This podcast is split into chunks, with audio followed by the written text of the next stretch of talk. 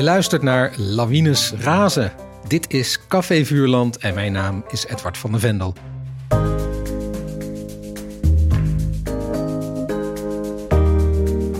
In deze podcast herlees ik klassieke kinderboeken met auteurs van nu. Hoe vers voelen de boeken nog? Wat voor auteur was er aan het werk? Dat en meer bespreek ik vandaag met de dichters Iduna Paalman en Kees Spiering. En wij lazen de jongere novelle die in 1984 de Gouden Griffel kreeg, Liefdesverdriet, van Karel Eijkman.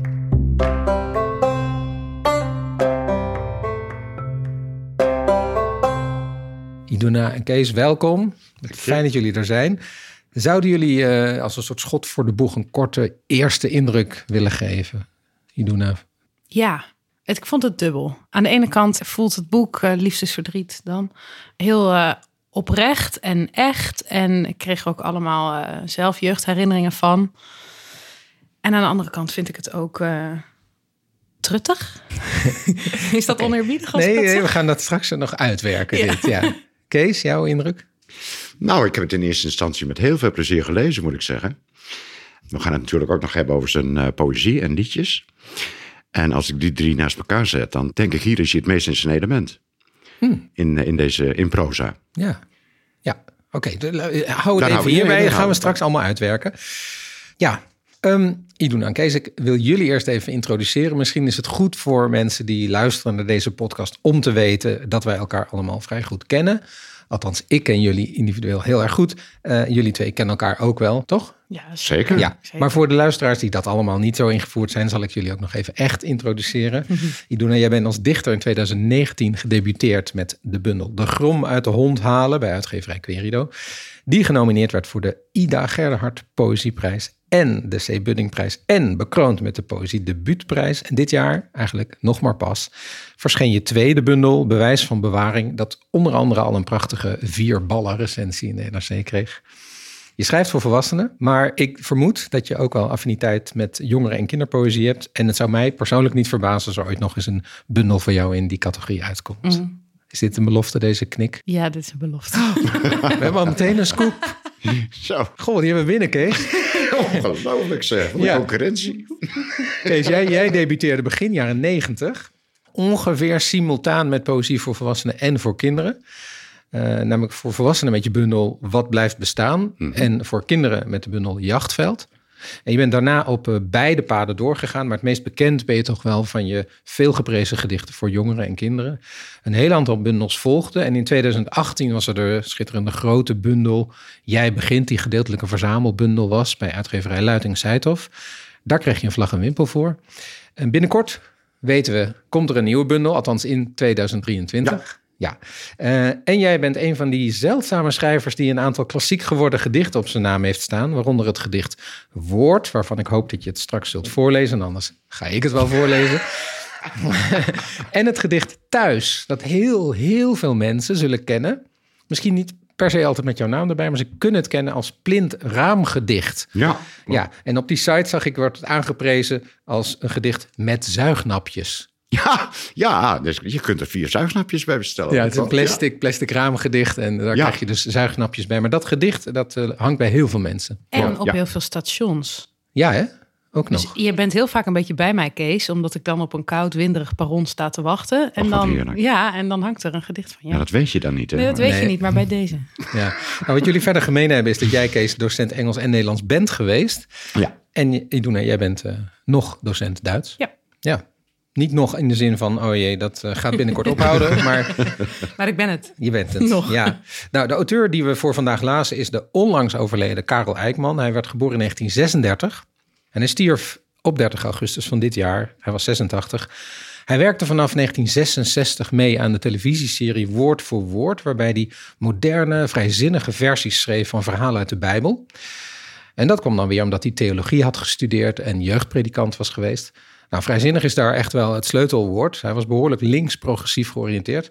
En uh, niet veel later kwam het dan ook tot een breuk met de kerk. Die breuk duurde tot 2006. Maar zoals hij zei, heel vaak, het is geen breuk met de Bijbelverhalen.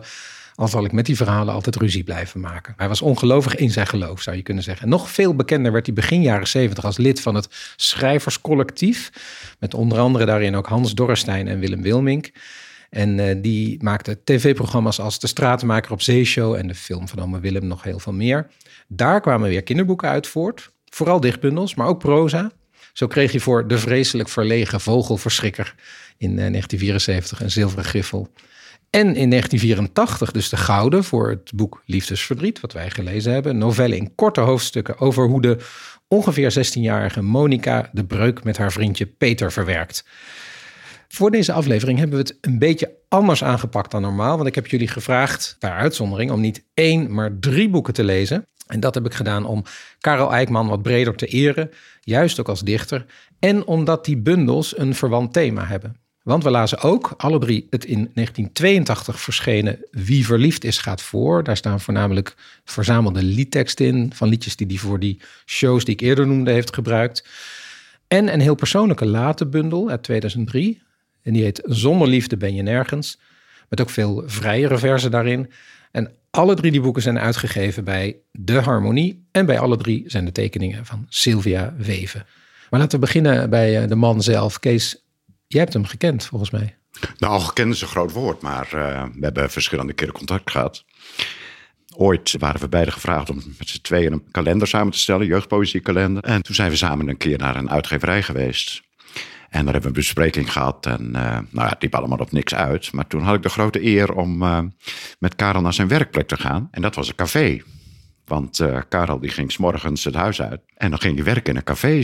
tenminste, dat heeft hij mij verteld. Altijd, ja. We hebben daar niet gewerkt. We hebben daar kleine glaasjes gedronken hm. en grote. En verder heb ik hem nog wel eens in het voorbijgaan ontmoet. Ja. Maar ik denk dat je me hebt leren kennen als samensteller van de kinderrubriek van Vrij Nederland. Zeker. De oh, ja. Oh, dat was ik helemaal vergeten, ja. Ja, in de jaren tachtig was, had het, eh, het, tijdschrift Vrij Nederland had een kinderrubriek. Dat heette de blauw geruite kiel. Veel van de dichters uit die tijd zijn daarin gedebuteerd. Jij ook, volgens mij. En Karel Eijkman was daar lange tijd de hoofdredacteur van. Ja, Karel, uh, Karel was, een van, was, ja, was de hoofdredacteur. En uh, nou goed, ik begon daarin te publiceren. En toen heeft hij mij toch, uh, ja, de eerste gedichten wees hij af. Hij vond dat te veel uh, Remco Kamper uh, die kant op gaan. Maar op een gegeven... Remco Kamper toch samen met Loetje Bert, maar vooral Remco Kamper zijn favoriete dichter was. Ja, ja, de dichter die de meeste invloed op zijn eigen poëzie heeft Klopt, gehad. ja. Maar hij vond, ja, hij vond dat mijn, werk, mijn beginwerk er te veel op lijken. Hmm. En... Ehm, maar goed, op een gegeven moment, toen had ik toch de juiste toon getroffen in zijn ogen.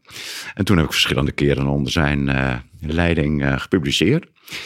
Hij is toen opgevolgd door Ivo de Wijs, als ik het uh, goed heb. En uh, daar heb ik het langste mee te maken gehad. Maar Karel was degene die mij op het spoor zette van, uh, van uitgeverij Holland, waar mijn eerste, eerste bundel is verschenen. En in zijn afscheidsbrief aan mij zei hij, nou, bied je werk daar eens aan. Hmm. En ja, zo is het gekomen. Ja, dus hij heeft nogal wat invloed op je ja, carrière gehad ja. eigenlijk. En wat was jouw indruk van, nou ja, bijvoorbeeld van die ene keer dat je met hem op zijn werkplek ja, eh, glaasjes met uh, sterke ja. drank hebt gedronken. Wat, wat, wat voor man was het? Nou, die dag, die middag, uh, toen sprak hij heel veel. Weet ik nog wel. ja, hij vertelde echt heel veel. Hij was ook heel geïnteresseerd. We waren beiden ja, nogal ontevreden over de uitgever. Want die wilde namelijk 365 gedichten hebben van diverse jeugd- en kinderdichters. Voor een tientje per stuk. En dat vonden Karel en ik allebei schandalig. Ja. Maar goed, de uitgever kon niet meer betalen. Dus toen hebben we de opdracht geweigerd. En daar waren we heel eensgezind in. Ja. En verder, uh, nou ja, we kennen elkaar natuurlijk van, uh, van naam. Ja. Jarenlang. Maar, en toen, ja, toen hebben we kennis gemaakt. Ja. Maar over het algemeen stond hij wel bekend als een, als een zachtaardige man. Ja, het was, het was een hele zachtaardige man. Ja. Absoluut. Maar nogmaals, één middag, dat uh, nee, geeft me niet het recht om... Nee, maar goed, je hebt natuurlijk wel uh, wat gecorrespondeerd met hem. Zeker, ja, we hebben gecorrespondeerd. En hij was, uh, ja, dat was heel minutieus. En hij gooide, stuurde me hele lange lijsten van met namen van dichters die hij in die kalender wilde. En ja. die we zouden gaan benaderen. Maar goed, dat is er dus nooit van gekomen. Nee, maar ook met jouw eigen poëzie, toen jij dus ging debuteren. Dus, ja, ja, ja. Dus in, in Blauwgruid was hij daar streng in? Of? Bij de eerste zendingen wel. In het begin was Karel uh, nogal streng. En uh, ja, hij begon het allengs beter te vinden. Ja, ja. ja. En uh, nou ja, zoals ik net vertelde. Ja, zo is het gegaan. Ja, ja. Iduna, je hebt hem niet gekend, maar je zei net over, laten we het over het boeken eh, eerst, althans eerst over de novelle. Het is een novelle omdat het een heel dun boekje is, Ja. liefdesverdriet, en omdat het eigenlijk opgebouwd is uit heel korte impressies Ja. eh, over Monica, die dus, eh, nou ja. Ja. nogal triest is nadat Peter het meteen in het eerste hoofdstuk uitgemaakt heeft. Ja. Ja. En je zei eigenlijk dat het zowel eh, herkenbaar was, als je dan terugdacht aan misschien een 15-jarige, 16-jarige liefdes, als een beetje tuttig. Ja. Kan je die allebei een beetje uitwerken? Ja. ja, zeker. Nou, wat ik vooral knap vind, waar ik wel meteen eigenlijk van onder de indruk was, was dat hij toch wel heel goed in heel korte tijd je als lezer heel nieuwsgierig kan maken. Dus eh, het wordt uitgemaakt door ene Peter. En je denkt meteen, waarom? En, en ehm, ja, ik vind het een, een kwetsbaar verhaal in die zin ook. Je komt wel heel dicht bij, bij dit meisje in de kamer en, en in haar bed te liggen en in haar hoofd. En eh, ze is ook wel echt een pubermeisje, vind ik. Niet een volwassene die over een pubermeisje schrijft, maar ze is het wel echt. Ik denk wel dat het echt een pubermeisje is van een andere generatie dan de generatie waarin ik pubermeisje was. Of de generatie meisjes die nu pubermeisjes zijn. Dus waar, daarin... waar zit hem dat in eigenlijk? Ja, dat vind ik ingewikkeld, omdat verliefdheid of liefdesverdriet ook wel een soort universele waarde heeft. Ik moet ook zeggen dat het misschien ook te maken heeft met het feit dat ik eerst zijn eh, gedichten heb gelezen en daarna als laatste dit boek. En die gedichten, daar voel je gewoon aan, oh ja, er waaide toen nog wel, als het gaat over vriendschap en liefde en seks en zo, een andere wind. Dus eh, heel, ja, heteronormatief en, en heel erg het meisje doet dit en de jongen doet dit. Heel erg die, dat, die vaste rollen of zo.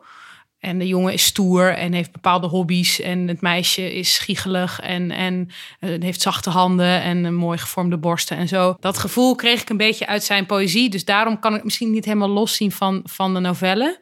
Maar in de novelle zat dat ook nog wel een, een beetje, vond ik. Een beetje dat ouderwetse gelaagje. Wat uiteindelijk, toen ik het uit had, ook wel weer een keer maakte. Omdat, maar misschien lees ik dat er te veel in hoor. Maar ik denk wel dat Eikman dat er ook in heeft willen leggen. De, deze novelle ook wel een lans breekt voor het, het zelf kunnen. En, en het er overheen komen. En, en tevreden zijn met jezelf. En, en, en, en eigenwaarde en zo. En eh, zelfvertrouwen. En dat zijn natuurlijk thema's die eh, alle jonge mensen aangaan en nodig hebben. Dus wat dat betreft was het ook weer wel universeel aan het einde. Ja. En het truttige, dat zit er dan dus, eh, zoals je dat nu zo verwoordt, eigenlijk in dat het duidelijk jaren tachtig is. Ja, met, met disco's en fuifjes. En ja. met, ja. ja. in taalgebruik zeker ook referenties, daar veel muziekreferenties. Ja. André Hazes komt erin Ja. voor en ABBA, ja.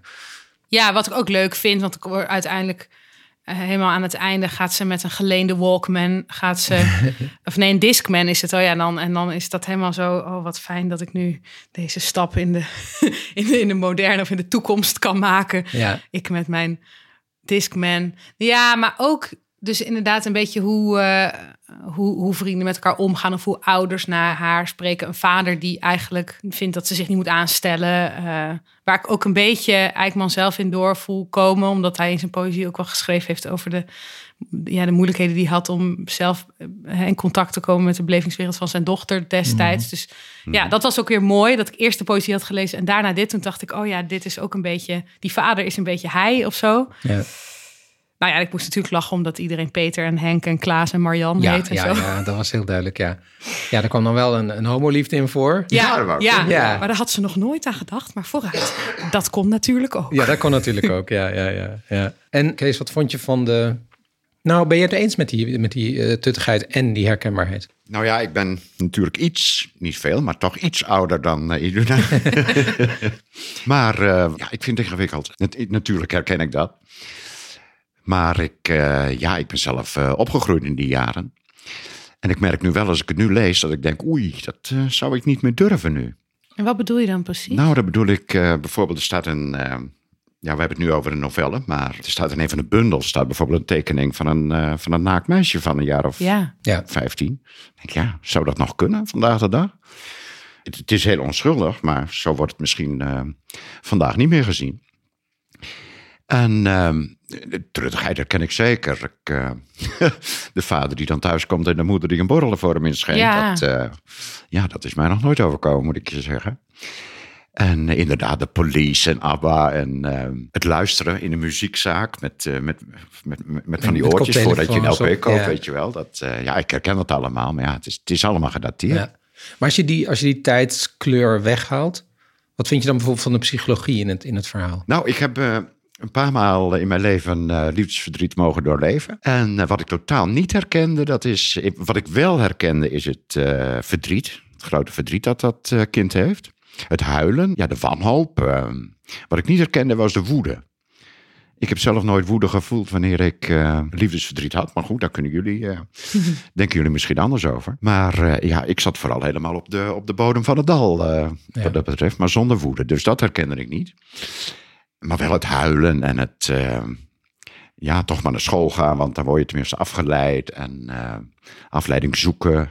Ik had helaas niet zo'n docent als, eh, hoe heet je ook weer? Nou ja, die jonge Bert. man. Ja, precies. Bert of? Bert, Bert Peil, ja. Peil, Eh, ja, de- Peil heet hij. De, de dramadocent. Ja. Ja, de dramadocent die, eh, ja, die haar eh, uitstekend opvangt. En haar een, een dialoog samen met een andere jongen van Lorca laat spelen. Dat wou Ja. ik zeggen. Dat vind Dat ik mooi gedaan, om hè? dat, er door, om dat er doorheen te vlechten. ja. Vond ik ook een mooie vorm. En trouwens ook, eh, nou ja, dat, eh, dat toneelstuk gaat over een vrouw, geloof ik, die 12 jaar, haar man is 12 jaar geleden weggegaan. Ja. En ze is altijd op hem blijven wachten. Ja, En iedereen zegt, nou je bent stapel gek, die komt niet meer terug. En, eh, maar goed, na 12 jaar, een postbode was het niet, die er verschijnde, of een bakker. Dat weet ik niet meer. ja. Maar goed, volgens mij was het de postbode of zo. En eh, we kijken het even na. En op een gegeven moment meldt zich een postbode bij die mevrouw. En eh, nou ja, die gaat vragen van, mis je je man nog? Ben je nog kwaad op hem? Maar nee, nee, ik heb hem alles vergeven. En op dat moment eh, zegt de man, ja, maar hij is terug. En trekt zijn vermomming Ja, uit. En daar ja. staat hij. Waarom, waarna blijkt volgens mij dat die vrouw 12 jaar op hem heeft gewacht... om hem volledig bij zijn Engels Ja, af te ja. zetten. ja. Ja, haar tekst Ja. is dan smeerlap, zwerverschoft. Hoor je dat? Dat heb ik allemaal aan jou te danken, al die jaren. Ze Ja. gooit alle stoelen in het café naar hem. Ja, Staat precies, dan ja, heerlijk. Aanwijzing, ja. Dus dat vond ik echt een Maar vondst. sowieso vind ik het, nou ja, ik wil zeggen het tienergevoel, maar dat is misschien oneerbiedig gezegd, want ik heb het daarna ook nog wel eens gevoeld. Maar het idee van, maar dit is hem. ja. Ja. En dat idee niet kunnen loslaten. Hè? Ook al is de realiteit al helemaal anders. Ja. En weet je misschien ook wel diep in je hart, nou ja, je moet eh, het toch door. Of de relatie op deze manier klopt niet meer. Maar zo de- die overtuiging van, maar hoe kan dit? Want dit moest het zijn. Ik vind wel dat hij dat vrij universeel door de tijdlagen heen heeft kunnen laten overeind Ja, staan. ja. Eh, want je kijkt, de- Peter en Monica, want dan, het gaat dan over hen, zijn drie maanden samen en Monica is 16. Dus ik denk dat wij alle drie denken, ach lieve schat, weet je wel?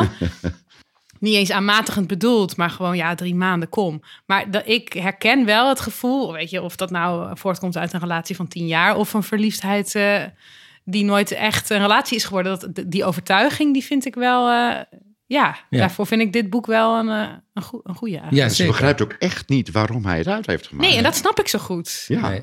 Nee, er komt zo'n mooie passage in voor dat ze hem dan toch weer naar haar kamer weet te lokken. In ieder geval Ja. zo'n gesprek. Ja. En dan dat doet hij zo heel vriendschappelijk. is en dan- best heel leuk. Nou, Ja. oké, dan eh, vraagt hij inderdaad van, zullen we dan maar vrienden blijven? Ja. Nou, dan geeft ze dan na een lang nadenken aan toe. Maar als ze dan de hand op zijn knie legt, dan is het weer helemaal mis. En hij Ja. wordt gaat, gaat boos weg. Als je Ja. zo gaat beginnen, ja.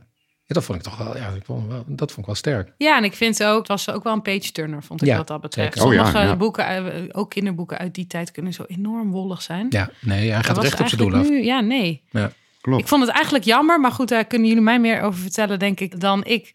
Over wat er in die tijd gebruikelijk was. Maar ik vond een seksscène of iets meer in de intimiteit tussen deze twee tieners wel op zijn plek misschien. Zo van, wat is er op dat vlak gebeurd? Ja, ja dat, dat ze daar aan blijft heel terugdacht dan misschien. Ja, ja, dus- Ja, ja. een beetje, Ja, maar, maar, er dat komt is... wel een erectie in voor, toch?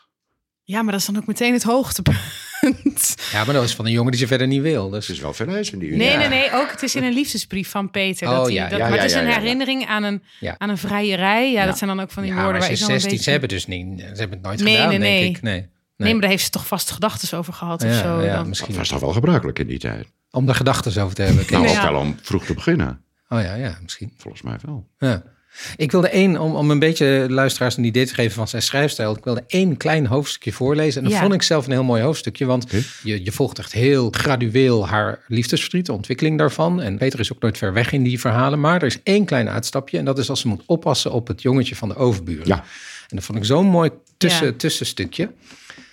Of ze s'avonds op kon passen bij de buren, schuin tegenover. Klaas en Hanna van Drunen. Dat leek Monica wel wat. Hun zoontje Jan Jaap was niet zo'n dreinige kleuter, maar een grappig jochie. Bovendien hadden ze een mooie geluidsinstallatie en verder was een avond babysitten een welkome aanvulling op haar zakgeld. Ze had toch al zoveel uitgegeven de laatste tijd. Ze had zich die avond net geïnstalleerd met de cola, de zak pretletters en haar huiswerk Engels. En een langdradig verhaal van eh, Ellen Poe was dat dat je op je lijst kon zetten. Toen Jan Jaap al om de hoek kwam kijken in zijn Snoopy pyjama. Zeg, weet je, begon niet, Beer heeft de balzoek gemaakt. Zo, zei Monica, heeft Beer jouw balzoek gemaakt? Ja, zei Jan Jaap beslist. Beer heeft de balzoek gemaakt. Hij griste een pretletter weg. Dat kan nog een spannende discussie worden, dacht Monica, als we de hele avond zo doorgaan. Maar Beer mag toch bij mij in bed, ging Jan-Jaap verder, voor als de krokodil komt. De krokodil is gemeen, weet je harmonica? Als papa en mama niet terugkomen, blijf jij hier dan wonen, want de krokodil... Hij kroop tegen haar aan. Monica aaide hem over zijn bol. Was die arme jongen nou echt een beetje bang of probeerde die tijd te rekken om op te mogen blijven? Ze nam hem op schoot en legde het spookverhaal van Ellen Poe opzij. Dat was kennelijk precies de bedoeling. Nou, dan gaat dat heel lief verder komt ook nog een gedicht van het radioprogramma Candlelight in voor. Ja. je nog gehoord, ja. En uh, dat jongetje gaat slapen en die is heel groot fan van haar. Die komen die ouders de volgende dag een tekening brengen van een krokodil. En dan eindigt het zo. De volgende avond kwam Hanna van Drunen langs met een grote tekening van een krokodil. Voor lief Mo, Moka stond erbij. Het is echt raak hoor, zei Hanna. Hij heeft het de hele tijd over je. Hij wil met je trouwen, geloof ik. Hij is in ieder geval een fan van je voor het leven. Je hebt een fanclub met alvast één lid, Jan Jaap. Monika glimlachte. Zoiets is toch een opstekertje. dat laatste zinnetje. Dat laatste zinnetje heb ik dus onderstreept als zijnde truttig. Ja, dat is het ook. Ja. ja. Maar goed, dat is toch... Eh, dat is maar het was een lief hoofdstuk. Ja. en het is wel gekleurd door de tijd. Dat, dat, dat we dat zinnetje nu tuttig vinden. Ja, klopt. Uh, dus meer, meer taalkundig truttig, denk ik. Klopt, Want op zich vond ik het wel mooi dat hij daar even... Ja, zij ervaart even dat er een, ook andere soorten liefdesvormen kunnen zijn. Klopt, ja, klopt. En het feit dat, dat je daar dan even, dat je, dat je vergeet dat er ook nog andere mensen zijn die liefde kunnen geven of bevestiging, dat is natuurlijk herkenbaar als je liefdesverdriet hebt, want dan ben je dat even helemaal vergeten. Ja, dat je niet volledig verloren bent voor Precies. in de kilte voor de rest van je Precies. leven. Ja. Precies. Ja. Hij zei zelf over, over liefde schrijven, want we gaan nu naar de, naar de gedichten. Hij zei daarover in een interview eh, vrij laat in, in zijn leven. Bij mij gaat het altijd opnieuw over de liefde. Ik mag dan een oude man zijn het is voor mij zo belangrijk geweest. De eerste liefde, de latere liefde, de huwelijkse liefde. Ik kan er ook helemaal niet over zwijgen. Dus dat was het grote thema in zijn leven. Naast de Bijbelverhalen, die die. Uh, maar goed, ook daar heeft hij vaak ook over de, de, de, stukken die over de liefde gaan, veel met het hooglied gedaan. Mhm. Ja, die, die liefde hebben we dus ook een beetje gezien in de andere twee bundels. En daar hebben we een oude en een wat latere bundel gelezen.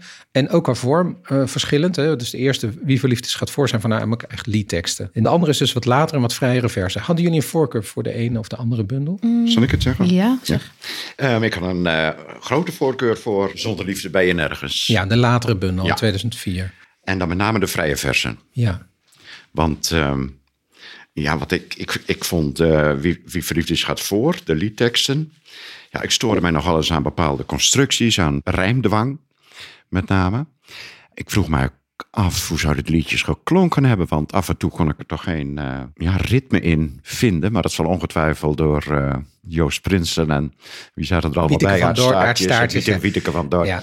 Zal dat ongetwijfeld uh, goed gekomen zijn. Op muziek van Harry Banning, hè, die dat natuurlijk heel vaak met de muziek Zeker. recht maakte. En Harry Vrienden las ik. Henny, uh, Henny Vrienden later, ja, voor het Klokhuis. Ja. Maar mijn voorkeur gaat echt uit naar, zijn, uh, naar, naar, de vrije versen, waarin hij uh, met name het, het rijm loslaat. Um, wat, ik in de, wat mij in de liedjes ook enigszins stoorde, ja, dat heeft misschien ook weer met de tijdgeest te maken. Dat hij toch bepaalde woorden gebruikt waarvan ik denk, nou, dit is niet heel negatief bedoeld, maar dit is een beetje Sinterklaasachtig, mm. gedichtachtig. Nou ja, daar rond ik mee af. De, de vrije versen, daar heb ik echt van genoten. Ja. En met name de eerste versen in, uh, in, de, in de tweede bundel, in de oudere bundel. Ja, we gaan er zo denk ik wat, uh, wat voorlezen. Idoen, had jij dat hetzelfde? Ja, ik had het eigenlijk hetzelfde, ja. Ik moet ook zeggen dat bij die oude bundels, die liedteksten ik kon dat eigenlijk niet zo goed beoordelen, omdat ik zo eruit las dat het als liedteksten geschreven was. En al die rijm bijvoorbeeld, dat ik daarvan dacht, ja, dit komt tot zijn recht als het op melodie en, en in een arrangement. Dus dat waren eigenlijk om in een boekje terug te lezen, eigenlijk een halve productie voor mijn gevoel. Ja. En, die, en die latere gedichten, sommige troffen me erg. Ik vond, ze, ik vond de gedichten die heel erg bij een soort kerngevoel een algemeen gevoel van bijvoorbeeld verliefdheid of seks of zo. Daar heeft hij dan over geschreven. Heel ontwapenend en, en oprecht. En soms ook wel echt op de stoel van de oude man, zeg maar. En dan ook, ja, toch echt wel een beetje twintig jaar geleden. In die zin dat aannames worden gedaan. De mannen zijn gesloten en de vrouwen zijn warm met lieve stemmen. En uh, zwanger zijn is fijn en uh, kanten ondergoed is hoerig. En gewoon best wel van die aannames waarvan ik nu zou denken... oh ja, daar wordt nu heel, veel nu genuanceerder over poëzie gemaakt. Ja. En dan kon ik niet echt loszien van nu. Nee. Eigenlijk. Nee. En als ik dan terugging naar, oh ja, hier dicht hij over zijn dochter bijvoorbeeld. Mhm. En dan hè, de vader zag die over zijn dochter dicht. Dan kon ik daar ook de ontroering wel in vinden. Maar ik vond het soms ook ongemakkelijk. Ja. Als we het over de onderwerpen hebben van die eerste bundel, van die liedjes. Hè? Dus we hebben het over de vorm gehad. Dat is, overigens moet daar eh, misschien nog even over gezegd worden. Dat hij zelf zei en ook wel voelde dat hij in dat schrijverscollectief met Willem Wilmink en Hans Dorrestein een beetje de derde was. Dus Willem Wilmink was de Ah, ja. koning. Hij heeft zelfs wel eens gezegd van je kan het een beetje met de Beatles vergelijken. Willem Wilmink was Paul McCartney. Dan was er als de evenknie die wat scherper was Hans Dorrestein. En dan was hij George Harrison. Ja, ja. Die dus echt gewoon een beetje een derde keus was. Dat was meer, misschien meer zijn gevoel. Maar je kan het ook wel in de scherpte zien, denk ik, van de vorm. hè. Ik denk dat die andere twee allemaal wat eh, strakker Zeker, dichten. ja, ja. En, maar als we nou alleen kijken naar de liefde, want daar gaan heel veel van die gedichten over. Is het verband bijvoorbeeld aan dat, aan dat liefdesverdriet? Ehm, sommige teksten wel, ja, denk ik. Het is vooral vrolijk, heb ik het idee, toch? In die bundel. Vooral die eerste. Oh, je ja. bedoelt de, de eerste bundel, ja. Ja. ja. Maar het zijn ook heel vaak gedichten die kinderen en jongeren uitleggen. Klopt, ja. En verdedigen ook eigenlijk. Ja. Ja, klopt. Het is een beetje, het deed mij aan kinderen voor kinderen ook denken. Zeker, daar heeft hij ook wel voor geschreven Ja, dat voor de eerste ik al jaren. wel ook, ja. Ja. Ja. het was, ja, het is heel erg, volwassenen zijn stom en wij Ja. zijn leuk. En ja. ik denk ook dat kinderen het in die tijd leuk vonden, omdat het wel echt vertrekt vanuit de ervaring van een kind. Ja. In, ja, daar gaat dan ook de tijd overheen. Dus er waren toen andere dingen cool dan, dan nu natuurlijk. Hm. Maar ja, het is vooral licht en vrolijk. En ook wel heel beeldend. Verliefdheid. Wie verliefd is gaat voor. Dat is dan een heel beeldend liedje over op de fiets en met stoplichten. En ja. Ja, ja. ik zie dat wel meteen voor me. Ik kan me voorstellen dat daar heel leuke liedjes van gemaakt zijn. Maar ik denk niet dat we moeten wegzetten als helemaal gedateerd. Want er, Ja. volgens mij staan er ook wel liedteksten in die, eh, die nog steeds actueel zijn. Ja, in, deze bundel. Nou, dat weet, ja, dat weet ik la- niet. laten we eens eh, wat gaan voorlezen. Oké. Hebben jullie uit, wel, heb ik eigenlijk jullie een beetje gevraagd ook, uit Wie Verliefd is gaat voor die eerste bundel een, eh, een gedicht? Ja, jullie zoeken. Misschien zal ik er alvast een voorlezen. Ja, wat ik heel mooi vond en het Oh, ik, correspondeert. ja, ik weet, ik heb hem ook. Oh ja, nou jij hebt dezelfde misschien. Ja, wel. ik nou, lees jij hem dan ja. voor. Want dat is een gedicht wat correspondeert met een gedicht in de latere ja, bundel. Ja, nee, ik heb hier zelfs een, een eh, foto van gemaakt en eh, naar mijn geliefde gestuurd. Oh. Omdat ik het zo mooi vond. Dat zegt toch nog wel ja, wat. ja, ja, Nee, dus lang niet alle liedjes hieruit zijn gedateerd. Nee, Klein Hooglied, dat is dus ook weer een eh bijbelverwijzing. Referentie naar ja. de Bijbel, ja. Klein hooglied, ja. Ja, ook met een heel snoezige tekening erbij trouwens. Ja, van twee kinderen die we in het gras zien zitten. Eh, Ze zien, we zien ze op de rug en ze zijn waarschijnlijk een voorzichtig Ja, kusje aan het ja geven aan met elkaar. gras, een soort pentekening, een beetje gekrast, maar wel heel mooi. Wie had dat ooit gedacht, dat het mij zou overkomen? Had jij van mij verwacht dat ik vanzelf zo zacht bij jou ben terechtgekomen? Wie had dat ooit gedacht? Is dat nou iets voor mij? Ik ben opeens veranderd, zo duizelig en blij met iemand zoals jij, met jou en niemand anders. Is dat nou iets voor mij? Je merkt het aan elkaar, maar durft het niet te hopen. Ik voelde me zo raar toen jij naast me kwam lopen. Je merkt het aan elkaar. Zo kende ik mij nog niet. Ik ging mezelf herkennen. Zo mooi als jij me ziet, toen ik me zoenen liet. Dat is wel even wennen. Zo kende ik mij nog niet. Jij naast me in het gras, ik leunend in je armen, zoals dat smiddags was. Je gelooft het later pas. Je was zo hartverwarmend, jij naast me in het gras. Je merkt het aan elkaar, maar durft het niet te hopen. Ik voelde me zo raar toen jij naast me kwam lopen. Je merkt het aan elkaar. Mooie zin toch? Hè? Dat Ja. je merkt het aan elkaar, die Ja. herhaling. Ja, dat is ook omdat het het refrein is. Maar... Ja. Vond je deze ook mooi, Kees? Ja, zeker, zeker. Ja. En wel, welke had jij gekozen? Nou, er staan verschillende in die ik leuk vind. Ehm, ik vind bijvoorbeeld dat gedicht over Kilroy, dat, dat, dat vind ik geestig. Maar dat, dat is wel heel lang. Maar we hadden het zojuist over, uh, nou, over de tijdgeest en wat eigenlijk niet meer kan. En uh, toen refereerde ik aan een tekening. Ja, echt een, echt een, een, uh, ja, een heftige tekening. Een ja. heftige tekening tegenwoordig. En des, destijds helemaal Schrijf de tekening eens als je wil. Het is een meisje dat haar haar kamt. En nou ja, wat, hoe oud zal ze zijn? Een jaar of veertien? Ja, jonger misschien. Misschien nog wel jonger. Ze heeft alleen een slipje aan. Ja, heel kleine bosjes. En ze zit waarschijnlijk, uh, ja, volgens het gedicht zit ze op haar bed haar haar te kammen. Ja. En ik denk niet dat uh, zo'n tekening nog zou kunnen. Nee, misschien moeten we dan toch dit gedicht hierbij uh, Ja, daarom voorlezen. Oh, voor de luisteraars ja, even, ja, heel goed, heel goed. even voorlezen. Het heet Tienertoeren. Ze is al mooi, maar wil nog mooier. Met moeders make-up aan gaan klooien. Uren in de spiegel staren, met een borstel door haar haren. Ze is al mooi, maar wil nog mooier. Voor jongens is het nog te vroeg, haar eigen lijf is haar genoeg. Urenlang in bad gaan drijven, tot het koud is liggen blijven. Zeepschuim traag tussen haar beide kleine borsten laten glijden. Urenlang in bad gaan drijven, voor jongens is het nog te vroeg, haar eigen lijf is haar genoeg. Zacht gestreeld door eigen handen, die soms even daar belanden, waar ze, zonder het te bedoelen, zich plezierig van gaat voelen. Zacht gestreeld door eigen handen, voor jongens is het nog te vroeg, haar eigen lijf is haar genoeg. Met een glimlach aan het dromen, langzaam aan in slaap gekomen, en haar handen gaan zich vleien, samengevouwen tussen haar dijen. Met een glimlach aan het dromen, voor jongens is het nog te vroeg. Haar eigen lijf is haar genoeg.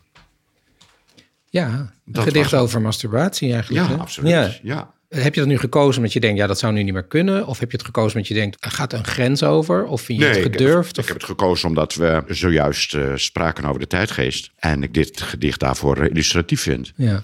Ik zou dit eh, niet meer durven schrijven. En daar kom ik eigenlijk ook wel een beetje, of iets in mij komt daartegen in opstand. Want eh, nou ja, ik heb de 70 en 80 jaren natuurlijk meegemaakt. En ik denk, we zijn wel een stuk preutser geworden in eh, de afgelopen 40 jaar. Maar ja, ik voel het toch van, ja, nee, dit, dit eh, zou ik niet meer durven. Maar heeft het ook niet ermee te maken dat dat een, een, een meneer is die dit schrijft?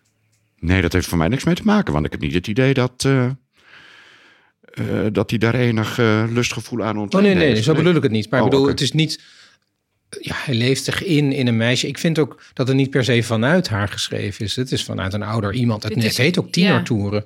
Die haar bekijkt of zo. Ja. Ik vind het wel hoor, dat, dat, Ja? dat, het, dat ik er ongemakkelijk van word, omdat het door een man geschreven is. Een, eh, eh, ik weet niet hoe oud eh Eikman was toen hij dit schreef, maar daar komt dan toch de laag bij van begluurd worden of van iets van een grens overschrijden. Ik bedoel, vindt zij het fijn om zo beschreven te worden, dit fictieve meisje, maar we schrijven nu veel meer hè, dat een, als een vrouw dit over zichzelf had geschreven, dan, dan was het ook ontwapenend geweest. Maar dan was het wel voor mij wel heel anders geweest. Ja. Oké. Nou, ik zou het inderdaad niet durven schrijven. En dan gaat het niet over dat het over seks gaat. Ik denk dat dat nog wel gebeurt. En ook eh, misschien de laatste jaren juist vanuit weer een antireactie op het feit dat alles preutser is geworden, weer wat meer. Er is zeker wat meer seks in, in jongere boeken bijvoorbeeld. Maar ik zou dat ook niet willen, maar ik zou het ook niet denken dat ik niet zou kunnen. Maar ik zou het ook vanwege ethische redenen niet doen, denk ik. Nee, ja, ik vind het ook interessant als we het hebben over we zijn preutser geworden. Want dat is vaak, ik denk niet per se aan deze tafel hoor, maar een verzuchting. Zo van, er mag ook niks meer. Eh, terwijl ik denk eigenlijk dat we eh, dat wat er nu geschreven wordt, dat dat niet per se veel preutser is, maar dat dat veel meer vanuit een authentieke ervaring vertrekt en niet vanuit degene die bedacht heeft daarover te schrijven. Vanuit meer een, een- een blik van iemand die, die denkt daar iets van te weten. Want eigenlijk wat Eikman hier doet, is in, de, in het hoofd kruipen van dit meisje. Van ja, dit eh, jongen is nog te vroeg en meisje, hè, eigen lijf genoeg. Hoe weet hij dat nou? Ja. Doet me een beetje denken aan Paul van Vliet. Meisjes van 13 was Ja. een liedje van hem. Ja, waar die ook heel. Het gaat niet over seksualiteit, maar gaat wel zo echt beschrijven van hoe die meisjes dan zijn. Dat Te jong voor de heel. wereld, te oud voor de... eh, eh, sorry, te, eh, hoe was het ook? Te, te jong voor de kerels, Te oud voor de meer. te oud voor de wereld. Ja. Ja. Maar dat is echt een mannelijke Denigerend. blik, ja, vind echt ik. denigerend. Ja. Ja, of nou ja, ja, denigerend, ja, ook. Maar ik, ik vind dat vanuit een soort patriarchale mannelijke gaze, zeg maar. Zo, Mij zo'n meisje bekijken. Ik vind het wel heel interessant dat je dit, dat je dit aansnijdt, want ik begin mij een beetje schuldig te voelen. Nee, nee, ja. Nee, nee, nee. Ehm, ik heb een dochter, eh, zoals je weet. En eh, op een gegeven moment was ze nul en toen één en toen twee. En wanneer je voor kinderen schrijft, ja, dan is het toch, althans voor mij was het heel natuurlijk om gedichten te schrijven over dingen die zij meemaakte. Ja, dat snap ik. Ehm, dus ik schreef over haar als, als, als baby. Ik maakte er altijd mijn kleine zusje van, hè, omdat ik niet eh, vanuit het point of view van een volwassene wil schrijven. Maar ik herinner mij bijvoorbeeld, ik hoop niet dat ze naar deze podcast luistert, maar nou ja, goed, ze is inmiddels in de dertig. Maar op een gegeven moment moest ze haar eerste BH gaan kopen. Ja, En die ging ze kopen met haar moeder. En daar heb ik wel een gedicht over geschreven. En toen ben ik ook, daarom voel ik me schuldig, in haar hoofd gekropen. ja, ja, ja. En eh, ja, dat ze dat eigenlijk nog helemaal niet wilde en zich daar heel ongemakkelijk bij voelde. Ja, dat zijn allemaal dingen die ik niet ervaren heb. Nee. Ik vond het zelf wel een heel mooi gedicht. En ehm, ik weet nog goed dat zij het, eh, dat zij het las. En dat ze zei, "Oh, pap, hoe kun je dat nou doen? Straks staat het weer in zo'n stomme bloemlezing. Of op een post. Dus, nou, ja goed, ik, nee, Ja, ja. schuldig, ik heb mij daar nooit schuldig. Want Nee, het was nee, met nee. best mogelijke intenties en, en, en zuiver. En, maar ja, je hebt natuurlijk wel gelijk dat ik een ervaring beschrijf die ik niet zelf heb meegemaakt. Maar dat is natuurlijk altijd ingewikkeld, hè? In hoeverre je kunt schrijven over iets wat je niet zelf hebt meegemaakt. Want we zijn alle drie schrijver en we schrijven alle drie over dingen die we niet zelf Tuurlijk. hebben meegemaakt. Als, je, als het dan niet meer zou mogen, dan zou de literatuur wel erg beperkt zijn, Mm, wellicht. Ik denk dat er ook het uitgangspunt of het perspectief, zou, als je dat zou willen, van jouw gedicht is heel anders. Want hier, het heet ook al tienertoeren. Dus daar is al een duidelijke Ja. ingepakte blik van dit is een tiener, mensen. Zo is zij. Ja. Jouw gedicht, daar is een ik-persoon, wat ik me herinner. Ja. Hè, dat gaat niet van een meisje gaat voor de eerste keer met Nee, haar moeder nee, BH zusje, kopen. het is altijd mijn zusje. Ja, dus het is dichter bij kinderen. Ja. En het vertrekt natuurlijk van iets wat jij hebt gezien. Jij hebt het niet verzonnen. Je hebt niet een meisje verzonnen dat de eerste. Nee, nee, nee, nee. Ik, Dus dat is eh, toch anders, denk ik alweer. Dat denk ik ook. En als ik het me goed herinner, het is al een vrij oud gedicht. Maar eh, gaat het over een, eh, over een tweeling, of in ieder geval een broer en een zus? Ja, die zijn altijd heel close geweest. En nu komt er toch een scheiding. Want ja, de een die wil niet meer dat de ander naar haar kijkt. Dus het meisje wil niet meer dat haar broertje naar haar kijkt. Die, die slaat iets om zich heen wanneer ze naar het toilet moet s'nachts. Ja, zo'n eerste BH, dat is natuurlijk ook een enorme scheiding. Van, eh, en het is geschreven vanuit het point of view van het broertje. Ja, die, die dat vreselijk vindt. Ja. Dat zijn zusje bij hem wegdrijft en andere. Ja. Dus het heeft geen enkele seksuele connotatie, helemaal niet. Nee. Maar eh, ja, in die zin ben ik vaak in, in meisjeshoofden gekropen. Maar het kon ook zijn dat ze met een vriendin in het gras zat te spelen. Of, of dat er een kat was weggelopen. Ja, en puur al aan één, omdat het een dochter was. Ja, ja, ja. Als het een zoontje was geweest, dan eh, Ja. was ik in het hoofd van het zoontje gekropen. Ik denk dat het van belang is om te zeggen dat de tijd waarin Eijkman schreef... en ook Wilmink en ook Ja. Doris Stijn... een tijd was waarin er een emancipatie nodig was... en dan een emancipatie van de kinderblik. Eh, Ik denk in ieder geval dat zij dat heel erg vonden. We hebben het dan over het begin van de jaren zeventig... en ook de verdere jaren zeventig... als een reactie op een tijd waarin kinderpoëzie alleen maar fantasie had, grappige dingetjes. Eh, Er was eigenlijk geen realistische, zeg ik met de aanhalingstekens, poëzie eh, over kinderen. En ik denk dat zij heel erg gewoon wilde laten zien, ja, maar kinderen bestaan. Ja. En kinderen hebben ideeën. En ze zeggen ook zelf, jij, eh, Idone, jij zei het bijna letterlijk daar straks, hun uitgangspunt was ook, volwassenen zijn stom, kinderen zijn oké. Letterlijk Ja. zo verwoord in een interview door, Ja. door Eijkman. Eh, omdat dat blijkbaar een hele grote behoefte was. Omdat, en, en dat was dus met name in televisieprogramma's, er, omdat men vond er moet gekeken worden naar, naar kinderen. ja. En zij waren natuurlijk geen kinderen, dus ja, dan krijg je al gauw. Dan wordt het ingewikkeld soms. ja, ja. als je natuurlijk je solidariteit wil betonen, ja, dan, dan wordt het dus een ouder iemand die over een jonger iemand schrijft. Maar goed, er zitten Ja. grenzen aan en ja. Nou ja, en het is denk ik ook... Nou ja, twee dingen. Ik denk dat er bij dit gedicht wat jij net voorlas, eh, Kees... het ingewikkeld is dat die tekening er zo, zo bij staat. Want wat je nog vergat te zeggen is dat dat meisje ook best uitdagend kijkt. Dus dat je daardoor... Is dat zo? Ja, vond ik wel. Want ze heeft zich ook duidelijk een beetje opgemaakt. En ze kijkt zo'n beetje schalks in de... ja dus kijk, Onder haar armen door. Onder haar Ja, armen door. dat was me nog niet eens opgevallen. Ja, ja. Maar goed, dat is natuurlijk niet Eijkman. Die Nee, nee, nee, maar ik bedoel, dat helpt het gedicht ook. Nee, niet. Ja, klopt. En als tweede is deze bundel nog wel meer gedichten waarin er dingen staan, bijvoorbeeld over hoe een vrouw bekeken wordt, niet een jonge vrouw, maar ook bijvoorbeeld een moederfiguur die dan door verschillende personages wordt eigenlijk berispt omdat zij werkt en niet thuis zit Ja. ehm, om haar kind op te vangen. Eh, wat trouwens een, eh, tien jaar later, ik moest bij, dit, bij dat gedicht nog denken aan een Kinderen voor Kinderliedje uit 1999 dat Het Sleutelkind heet. En wat gaat ook vanuit zo'n kind vertrokken van ik zit alleen thuis en ik heb de sleutel en, en eh, dat voelt toch wel een beetje vervelend en naar. En dat je eigenlijk het idee kreeg van oh hier, wil, hier willen ze een boodschap geven vanuit het kind met een beetje verwaarloosd van ook ouders of volwassenen denken alleen maar aan zichzelf. Ja. Terwijl er nu eigenlijk, ja, nu ben ik dertiger en zijn vrouwen om mij heen moeder aan het worden. En, en ja, heerst er echt een wind van. Hè, eh, ik ga gewoon eh, eh, werken en carrière maken. En niet alleen moeder zijn of mijn identiteit niet Nee. Eh, Maar laten afhangen O- daarvan. Over, is dat gedicht wordt eigenlijk Wordt juist daar- verteld dat, wordt daar ook- dat het kind het ja. zo leuk heeft. Ja, klopt. Ja, dus ja. hier is het grappig, want hier wordt dan dus inderdaad gezegd van, nou ja, het kind heeft eigenlijk eh, hier helemaal geen last van. Maar de buurvrouw, geloof ik, of de meester, die ja, de vindt dan overbuurvrouw, ja. ja, ik vind het grappig omdat volgens mij deze bundel op dit vlak precies op het snijpunt zit van dat die emancipatie kwam. Dat denk ik ook, ja, zeker. Ja. Wat ik ook wel weer leuk vind aan de. Aan Ja. de, aan de De emancipatie van vrouwen of? Ja, van, nou ja, van hè, jonge moeders die Ja, ja, niet alleen maar thuis hoefden te zitten om vier uur met de thee. Ja. Dus dat dat ook die tijd was dat het normaler werd dat vrouwen ook voor zichzelf kozen of Ja. hun eigen plek Dat denk ik ook. hadden. Ja. Want hij kiest geen partij tegen die mevrouw die aan Nee, het werk zeker is. niet. Nee. Nee. Maar ik zie ehm, 1982 is... eh, Ja, het is een verzamelbundel van liedjes die in de jaren daarvoor, Ja. de tien jaren daarvoor Ja, zijn precies. gemaakt. Ja, ja, ja. Ah, en, ja, ehm, ja. ik, ik zat Ja. van eh, 1977 tot 1982 op de leraaropleiding in Groningen. Ja, daar was een enorme feministische golf aan, eh, aan de Mhm. gang. Vanaf eind jaren 70 tot... eh, wat ook weer doorsloeg, vond ik hoor. Dat medestudenten die werken van Hemingway uit de bibliotheek gingen halen. Want dat was te, te Oh, macho. En eh, Oh, ja. ja, dat ging echt heel ver. Ja. Ja, als je naar een mooie docent had lachte, dan, eh, nou ja, dan kreeg je op je, op je fani.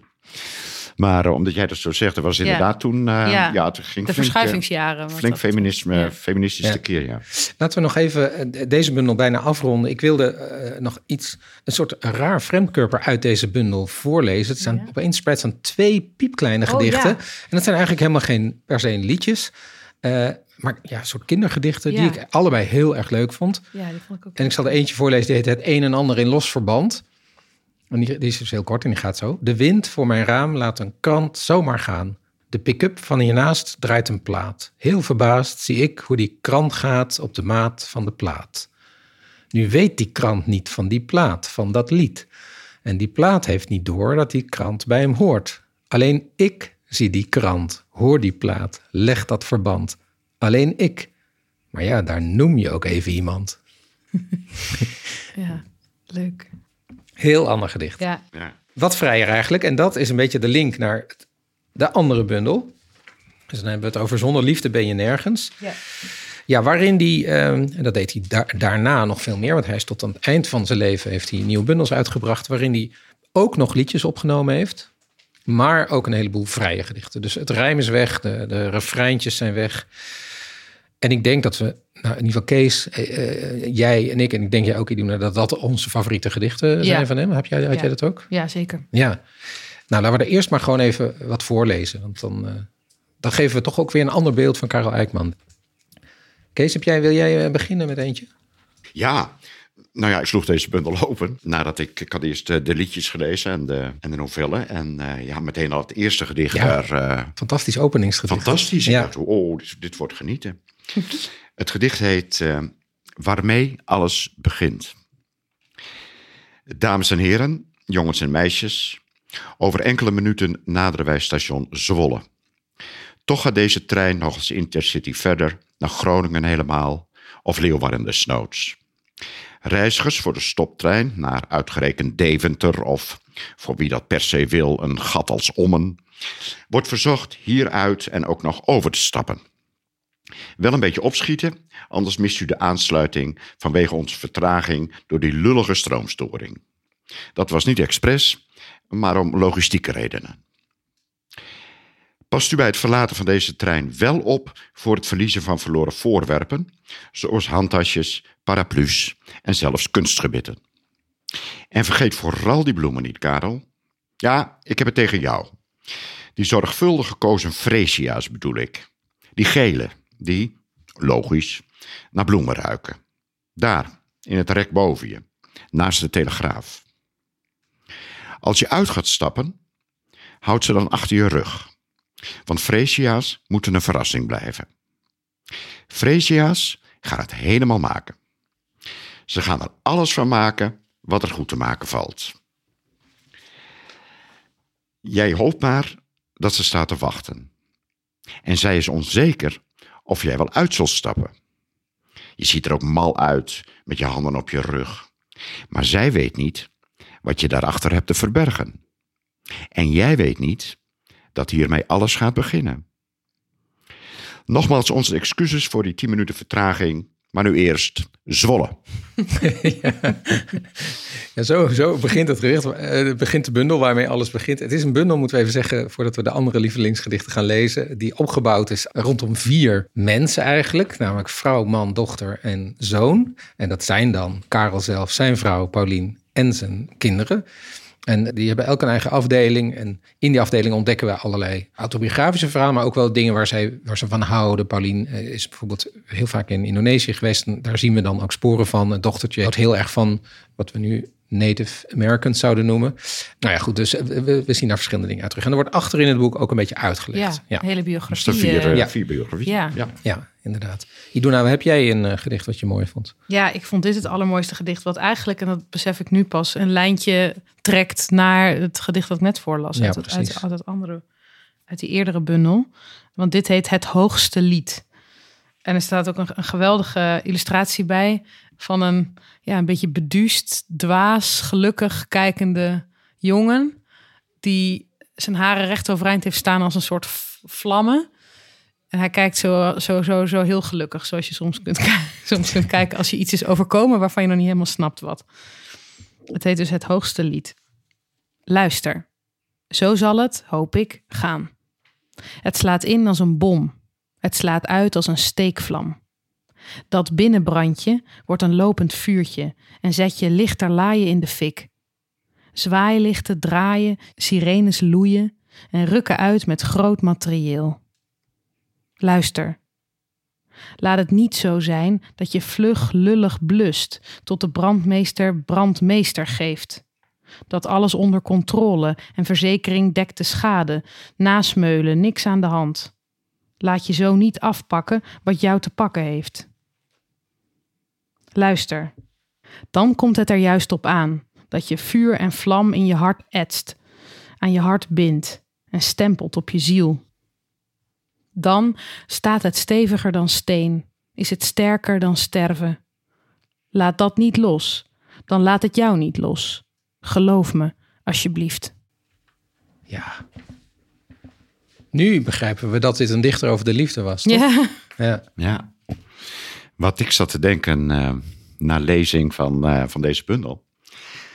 Dat uh, Karel Eijkman een woordendichter is en geen beeldendichter. Waar ik mee bedoel bijvoorbeeld. nou, ik persoonlijk zal nooit een woord als liefde of verdriet gebruiken. Maar ik zoek daar een beeld voor. En hij gebruikt die woorden wel. Ja. Er komen heel weinig beelden in, in zijn poëzie. Ja, voor. weinig, weinig metaforen. Ja, ja. zeker. Ja. Nou ja, dat wou ik even. Ja, nou, maar hij is een vrij directe dichter. Dat is natuurlijk Ja, wel- ja, ja. In Maar- die zin, inderdaad, zie je ook wel de, de verwantschap met Kampert. Ja, is ook een ja, zeker. Ja. Ja, die heeft het misschien nog iets sterker dat hij wel eh, Natuurlijk, nee, ja. groot matras. zeker, Maar, eh, ja. maar het gedicht wat jij net voorlas, ehm, het is ook een beetje, eh, eh, er staan meer van die gedichten, een beetje domineespoëzie, hè? Er wordt jou echt verteld hoe je... Ja, klopt, ja. Ja, Je wordt aangesproken. ja. Die- Er wordt je een levensles gegeven, Ja. maar niet door middel van een beeld, maar gewoon inderdaad rechtstreeks. Ja. ja, dat is wel waar. Ja, maar goed, hij was natuurlijk ook dominee. Ja, nee, En- zeker. En alle generaties boven hem, zijn vader en zijn grootvader. En, Ja. en, ja, ja. En zoals je al zei, achter in de bundel staan vier eh, eh, biografietjes. Maar er staat ook in waar eh, diverse gedichten naar verwijzen. Ja, en daar verbaasde ik me, me wel over. Toch inderdaad heel veel bijbelverwijzingen. zeker. Ja. Ja. Ja, Ik, ik, eh, ik wil er ook nog eentje voorlezen. Die heet Omzien in elkaar. Ja, die was ook echt mooi. Dat is ook wel heel mooi, ja. Ze keek niet om. Nee, ze keek niet om. Wapperde met haar vingers boven haar schouder, maar omkijken was er niet bij. Ze keek niet om. Dat je dat kan, dat je dat durft niet om te kijken. Alles achterlaten, deur in het slot, tuinhek dicht, straat uit, hoek om, station gepasseerd, maar omkijken, ho maar. Dat noem ik klasse. Ik had nog omgekeken of ze omkeek. Zij niet hoor, niks hoor. Zij keek niet op of om. Bang dat het weer opnieuw zou beginnen, die ogen naar elkaar? Toe, laten we elkaar weer terugzien. Daarna zien we wel verder. Daarna zal ik je terugkijken. Het liefst deze week nog, als dat schikt. Ja, die is heel sterk en volledig in tegenspraak met wat ik net zei. Want dit is dus één, één groot beeld. Hè? ja, Er wordt Ja. niks uitgelegd, het wordt alleen getoond. ja. En dat is eh, ja, heel mooi. Maar goed, wij, wij kiezen dat er dan ook uit. Hè? Zeker. Ja. Ja. Maar dat, ik heb ook wel het idee dat het vooral een dichter van de veelheid was. En dat Ja. als je. Ik heb heel sterk de behoefte had ik na het lezen van deze bundels van. Oh, ik zou eigenlijk heel graag willen dat er een, een echt goede verzamelbundel komt. Ja. Maar niet met al zijn werk, maar met een heel goede Ja. keuze van zijn aller, allerbeste werk. Klopt. Eh, Hij heeft bijvoorbeeld ook nog een, eh, vrij op het eind van zijn leven een bundel gemaakt over zijn eigen leven. Dat heet Jaarringen. Waarbij hij elk jaar van zijn leven, dus elk kalenderjaar, heeft hij een gedicht aan gewijd. Vond ik ook heel goede dingen in zitten. En daar is een soort vrijheid. En wat ik heel mooi vind, is dat dan al die vrijheid natuurlijk in dienst staat van die liefde. Liefde is echt enorm zijn thema. En hij heeft dat denk ik meer dan wie dan ook aan alle kanten onderzocht. Maar er zit ook heel veel omheen. En al die andere gedichten, inderdaad een beetje belerender, die zou je Ja. misschien weg moeten halen. En dan zou er toch een, een gloeiend boek uit kunnen komen. ja, Ja, hopelijk. dat, dat is zo. Ja. Gaat de harmonie dat toch doen? maar wel met het eh, uitkijken voor het gedateerde wat... eh, Zeker, maar in deze gedichten die we nu heel Nee, mooi maar- vinden, zit toch niks Nee, gedateerd? nee, nee. nee, nee, dit, dit laatste zeker niet. Maar daarom zei ik ook in het begin, ik heb soms het idee dat als hij even echt naar de kern teruggaat, naar dat brandende van verliefdheid of dat oh, hè, van, van, van liefdesverdriet, dan, kan, dan is het heel universeel. Dan zijn die beelden en, en, Ja. en zijn taal, ja, dat is nog steeds heel, heel echt. Ja. Soms maakt hij er een beetje een verhaaltje van en dan wordt het soms een beetje, dan wordt het gedateerd. Ja. Waar ik trouwens wel van opkeek, dat is iets, iets anders, maar we hebben het er al even over gehad. Ik heb echt veel, niet om op te scheppen, maar ik heb veel jeugdpoëzie gelezen, omdat ik ervan hou. Maar ik heb nog nooit een gedicht gelezen over zwangerschap. Misschien dat mama zwanger was, maar dit, hier kruipt hij opnieuw in het hoofd van een jonge vrouw. Ja, van zijn dochter En denk ik. beschrijft de zwanger, ja zeker. En beschrijft de zwangerschap. Ja. Maar dit, ik Had weet ik nou ook nooit niet of je dit nou helemaal jeugdpoëzie moet noemen. Deze niet, gelijk. nee. Nou ja. Want het, het, het perspectief is vaak ook een volwassene toch wel, denk ik. Oké. Tenminste, ik neem niet aan dat zij op jonge leeftijd zwanger was. Nee, nee, nee, dat neem ik ook niet aan. Nee. Maar goed, nee, ik had en er dat, zit eh, ook een gedicht in, die vond ik ook wel ehm, aansluiten bij zo'n zo'n zo'n oprechtheid of zo. Over seks eigenlijk en over het nut daarvan. En over vanuit welke gronden je dat moet doen en ook niet, niet moet doen. En de worsteling daarmee soms. Ik heb daarin gelezen, als je een lange relatie hebt, hè, de- hoe je dan weer bij, dichter bij elkaar komt. Dat vond ik ook niet echt een jeugdgedicht. Nee, Daarin las ik ook echt zijn ervaring als, als volwassene. Maar wat ik, daar vind ik ook weer iets moois aan. Dat je dus eigenlijk in een bundel, waar het ook heel vaak wel over jeugd gaat. En ook voor jongeren is. Dat je die andere dingen niet buitensluit. Nee, Want waarom zou een 17-jarige daar niet over mogen lezen? nee Tuurlijk, precies. Of een 15-jarige, 16-jarige. Ja, dus hij, in die zin kun je zeggen dat hij zijn publiek altijd helemaal serieus heeft genomen. ja. Ja, en ook dat hij, want ik, hè, de bundel zoals hij er nu uitziet, hè, zonder liefde ben je nergens, dat is niet uitgesproken een kindervormgeving, maar ook niet uitgesproken. Hè, nou, dit is even een bundeltje met volwassenen. Nee, Het is heel, het is een kleurige bundel. Het, er staat volgens mij ook niet iets bij van, eh, van jeugdpoëzie of, Nee. of, of Nee. Dus ik zou ook, als ik eh, bibliothecaris was geweest, niet weten in welke kast ik dit zou moeten zetten. En dat vind ik er iets goeds aan. ja, dat vind ik spreken voor Ja, hem zeker. ja. Ja. en, en ook voor Sylvia Weven, die Ja, tekeningen ja. maakt. Ja. Laten we een beetje tot slot eh, kijken naar jullie werk. En Althans, dat kunnen we natuurlijk niet heel uitgebreid doen. Maar ik heb jullie allebei gevraagd om een gedicht uit jullie oeuvre eh, voor ons voor te lezen. Dat een verwantschap heeft met, met liefdesverdriet bijvoorbeeld. Ja, jullie zijn onderling ook weer heel erg verschillend natuurlijk. En dit, en jouw, jouw gedichten zijn in eerste instantie zeker tot volwassenen gericht. Heb jij veel eigenlijk over... Waarschijnlijk is liefdesverdriet niet geheel aan je voorbij gegaan in je leven. Nee. nee.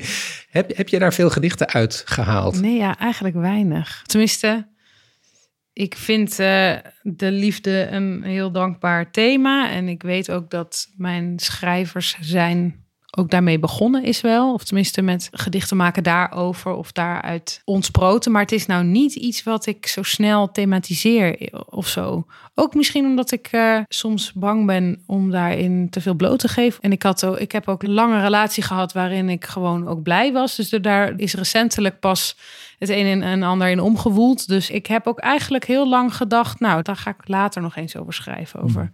over liefde. Maar ik heb, het, ik, heb er, ik heb er zeker ook wel over geschreven hoor. Maar bijvoorbeeld in mijn debuut is het niet het hoofdthema of zo. Nee. Helemaal niet. Nee. nee, maar het omwoelen, zoals je net zei, van, van, van de liefde vond plaats terwijl je je tweede bundel aan het schrijven was. Ja. En toch gaat het daar niet zo heel erg over. Nee, maar dat komt omdat dat soort ontwikkelingen, ik kan daar nooit in het moment iets mee. ja. Dus ik weet nog wel, uh, hè, mijn relatie is uitgegaan afgelopen jaar. En uh, dat mensen zeiden, quasi als troost, nou dan heb je in ieder geval wat om over te schrijven. Ja. En dat voelde ik helemaal niet. Wat helemaal niet betekende dat ik daarom nog meer in zak en as zat hoor. Maar altijd met dit soort ontwikkelingen, daar moet de tijd nog eerst overheen. Ja, ja dus je uh, sluit niet uit dat je daar juist nog over gaat schrijven. Ja, nee, absoluut. Ik denk eigenlijk dat, dat, dat, dat daar steeds meer de tijd voor komt. En ook over de, een grote verliefdheid die daarna kwam. Het is bijna alsof dan de emoties zo groot zijn dat erover schrijven veel te prematuur hmm. voelt. Ja. ja, dat snap ik al, ja. En wat, wat, voor gedicht heb je dan meegenomen? Nou, ik heb nu een gedicht meegenomen uit mijn debuut wel. Want daar staat één gedicht in. Dat gaat over een verliefdheid in mijn tienerjaren. Uh, en toen was er wel genoeg tijd voorbij gegaan om daarover te schrijven. Van een uh, verliefdheid die nooit uh, zeg maar, plaats heeft gevonden in wederkerige toestand. Waar ik jarenlang echt heel erg in op ben gegaan. Um, en dit gedicht heet Ontvangstbevestiging. Je kent hem misschien, ja. Edward. Um, ontvangstbevestiging. Mail gestuurd aan oude liefde, kikkerdril gevonden, afgewacht. De vlier bloeit. Vroeger trokken we er siroop van en dacht ik dat mannenzaad ook zo rook.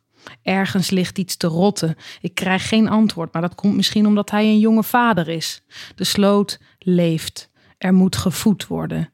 Ik sta klaar plant zonwerende waterplanten. Kijk, daar in het donker ligt het bol van opgehoopte, dichtgeslipte, afgestompte klompen nieuw bestaan. Beloftevol bubbeltjes plastic. Lensvorming om lensvorming. Stripfiguurogen beloeren mij. Gluiperig en geleiachtig stil is het. Misschien brengt hij zijn dochter naar pianoles. Bevruchtingen moeten tenslotte de moeite waard worden gemaakt. De onvolgroeid groene bessen noppen van haarborstels. Reigers trekken nomadisch langs de wallen. Dril wordt zygote, wordt larve. Dat wat rotte komt tot leven, dat wat wachten wordt gedood. Definitieve laatste zin, ja. ja. het was een afrekening. Ja, hè? Ja. ja. Is het gedicht ooit ontvangen? Heb je daar nog een bevestiging van gekregen? Nee, het is ook fictie. Ik heb het hmm. nooit.